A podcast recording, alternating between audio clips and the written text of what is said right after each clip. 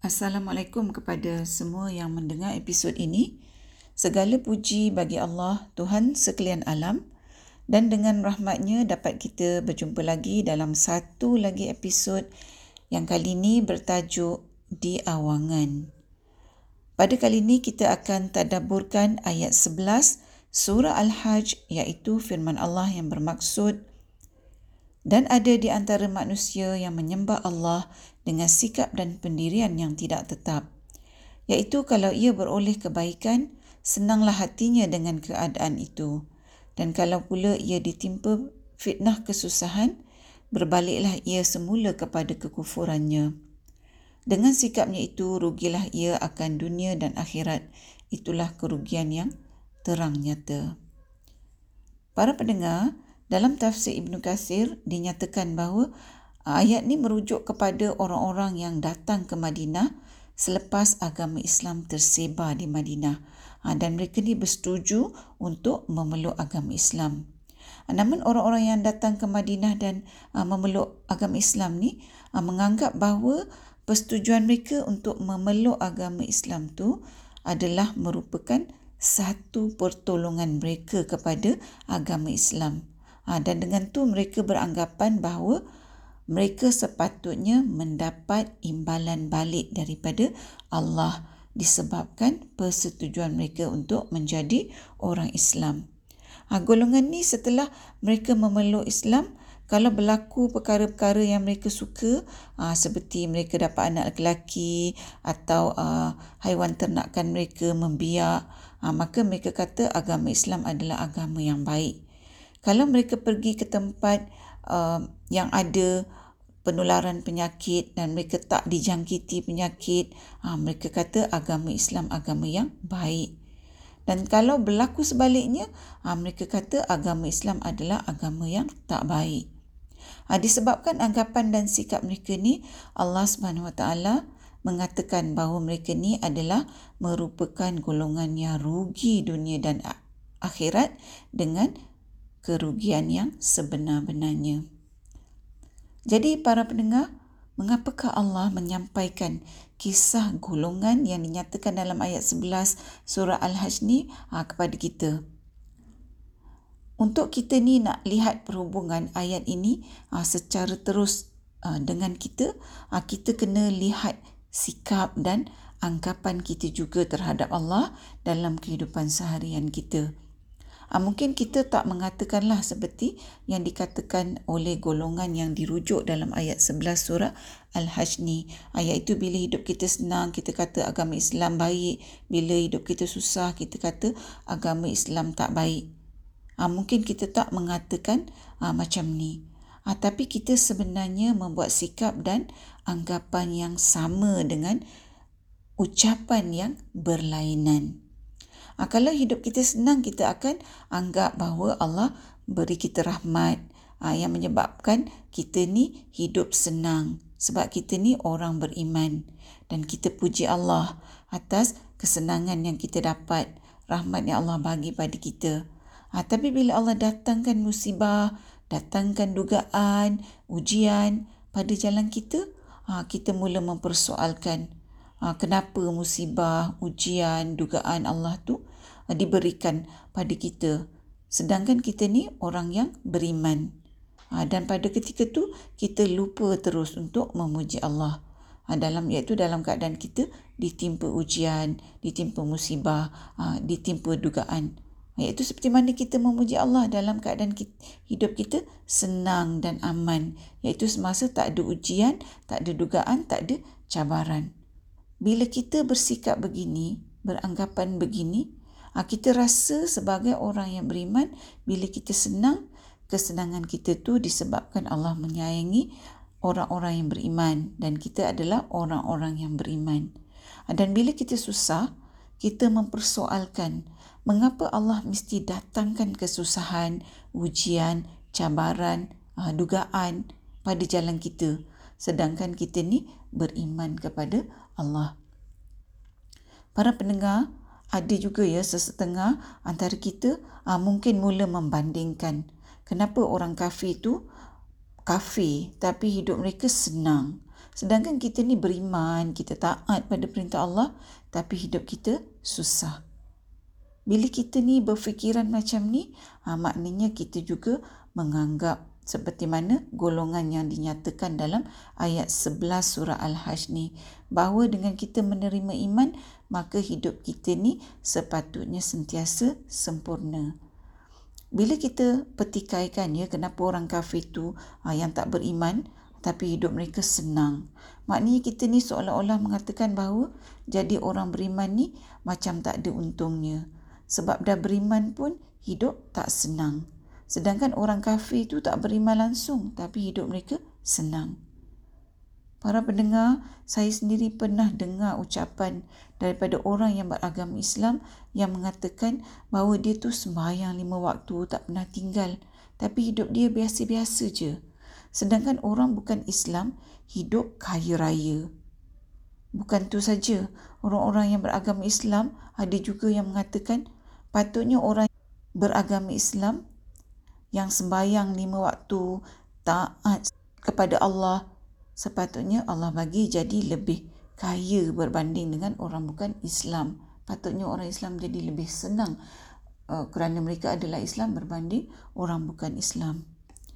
Para pendengar, kerana Allah tu mengetahui bahawa akan ada antara orang-orang yang beriman uh, yang bersikap dan beranggapan macam ni. Ha, kerana itulah Allah sampaikan ayat 11 surah Al-Hajj ni pada kita supaya kita ni memahami prinsip-prinsip, hukum-hukum, aturan-aturan yang telah Allah laraskan untuk kita.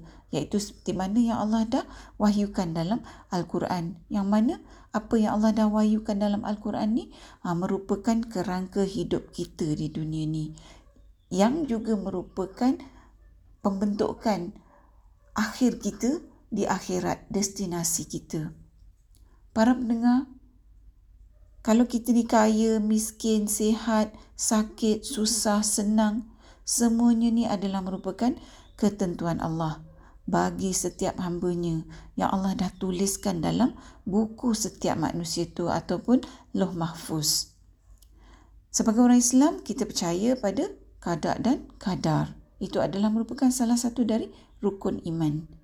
Ha, dan dalam Islam kita kena tahu bahawa kadar tu ada dua jenis iaitu kadar yang tak boleh diubah. Ha, dan satu lagi kadar yang boleh kita pohon untuk Allah ubah melalui usaha kita dan doa kita. Ha, saya bagi contoh. Ha, bagi kadar yang tak boleh diubah. Ha, kalau Allah jadikan kita ni bangsa Melayu atau bangsa Cina atau bangsa India atau Kadazan atau kaum Iban atau apa bangsa pun lah. Ianya merupakan kadar yang tidak boleh diubah kerana itu adalah merupakan ketetapan Allah dan ketetapan ni akan kekal begitu selamanya. Ha, kita tak boleh kata kita ni dilahirkan sebagai Melayu. Ha, jadi jadi Melayu tu bukan pilihan kita. Jadi kita nak berusaha mengubah kadar ni supaya kita boleh jadi orang putih pula. Ha, tak mungkin. Kerana kita tak dapat mengubah kadar keturunan yang telah Allah tetapkan bagi kita. Yang macam kita kata tadi tak akan berubah selama-lamanya. Ha, dan bagi kadar yang boleh diubah. Contohnya kalau kita ni miskin, kita boleh berusaha dan berdoa kepada Allah untuk jadikan kita kaya. Ha, iaitu kadar yang kita boleh usahakan untuk diubah dengan izin Allah melalui usaha kita dan doa kita macam kita kata tadi. Ha, jadi maknanya berbalik kepada perkara pokok yang kita uh, katakan tadi iaitu kalau kita ni uh, beriman kita menganggap kita patut lebih kaya daripada orang yang tak beriman contohnya. Dan bila orang tak beriman tu lebih kaya daripada kita kita mempersoalkan kenapa kita ni dah beriman tapi kita tak kaya macam orang yang tak beriman yang kaya tu. Ha, kalau dengan kita ni beriman kita menganggap bahawa dengan keimanan kita tu kita dapat semua yang bagus-bagus dalam hidup. Tak ada satu pun yang tak bagus ha, yang kita tak suka Ha, maka kita ni jadilah sama dengan golongan yang dinyatakan dalam ayat 11 surah Al-Hajj ni apabila kita menganggap bahawa keimanan kita tu adalah jasa kita pada Allah, sumbangan kita pada Allah yang Allah sepatutnya balas balik ha, dengan menjadikan hidup kita dalam keadaan yang hanya bagus saja sepanjang hayat. Hakikatnya para pendengar, kita tak boleh beranggapan bahawa dengan kita menerima Islam, dengan kita ni beriman, bahawa kita kononnya telah memberikan pertolongan kepada agama Islam. Ha, yang mana dengan keislaman kita tu kononnya telah menambahkan lagi bilangan orang Islam kat dunia ni, menguatkan lagi Islam. Ha, iaitu sikap yang sama seperti sikap dan anggapan golongan yang dinyatakan dalam ayat 11 surah Al-Hajj ni iaitu apabila mereka menerima Islam. Hakikatnya juga para pendengar kita inilah yang sentiasa berhutang kepada Allah kerana Allah berikan kita hidayah Islam. Allah berikan kita hidayah iman yang mana dengan hidayah Islam, hidayah iman ni ianya menyelamatkan kita di dunia dan di akhirat. Ianya untuk kita. Allah tak berhutang kepada kita tetapi kitalah yang berhutang kepada Allah. Allah tak memerlukan kita tapi kitalah yang sentiasa memerlukan Allah. Segala yang Allah dah berikan pada kita, yang ada pada diri kita, udara bersih yang Allah bagi kita sedut setiap saat ni, ah, yang membolehkan kita meneruskan nyawa kita, dan segala macam nikmatlah yang Allah berikan, yang kita tak bayar apa-apa pun pada Allah yang mana ni semua merupakan pemberian daripada Allah yang tak mungkin selamanya kita dapat membalasnya. Kerana itulah kita ni sebagai manusia perlu memahami hakikat bahawa kita ni tak akan sesekali dapat bersyukur dengan syukur yang sebenar-benarnya kepada Allah terhadap segala pemberian rahmat nikmat dari Allah kepada kita. Oleh itu para pendengar, marilah kita sama-sama selalu ingatkan diri kita ni bahawa wujudnya kita di dunia ni sudah merupakan satu penghormatan yang Allah berikan pada kita. Kerana kita ni terpilih untuk hidup dalam dunia ni ha, dengan pelbagai nikmat lagi yang Allah terus berikan pada kita. Tak kiralah sama ada dalam keadaan kita taat ataupun dalam keadaan kita ingkar, Allah terus curahkan rahmatnya yang tak henti-henti kepada kita. Ha, oleh itu apabila Allah memberikan kita nikmat iman, kitalah yang perlu bersyukur kepada Allah tak kira sama ada dalam keadaan susah atau senang dalam apa saja ketentuan yang Allah datangkan dalam hidup kita. Kita terus bersyukur dengan istiqamah kita mengabdikan diri kepada Allah. Yang mana mengabdikan diri kepada Allah ni adalah merupakan tujuan Allah hidupkan kita di dunia ni. Para pendengar yang dihormati, setakat ini dahulu perkongsian tadabbur kita buat kali ini. Hingga bertemu di episod yang seterusnya insya-Allah. Assalamualaikum. Sekiranya anda merasakan bahawa perkongsian tadabbur bersama Dr. H ini memberikan manfaat kepada anda, saya ingin mengajak anda untuk menyertai saya bergabung usaha menyemarakkan amalan tadabbur Quran dengan memanjangkan perkongsian ini kepada orang lain serta jangan lupa untuk tekan butang follow untuk mengikuti episod-episod yang seterusnya.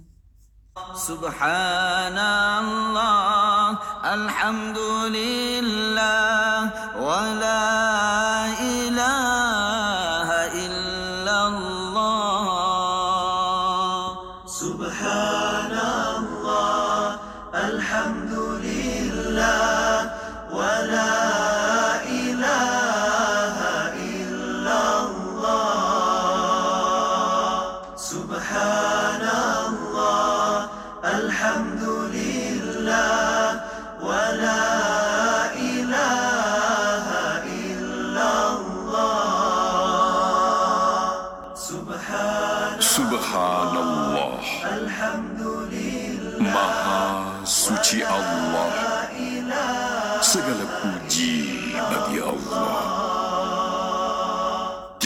Tuhan yang disembah Melainkan Allah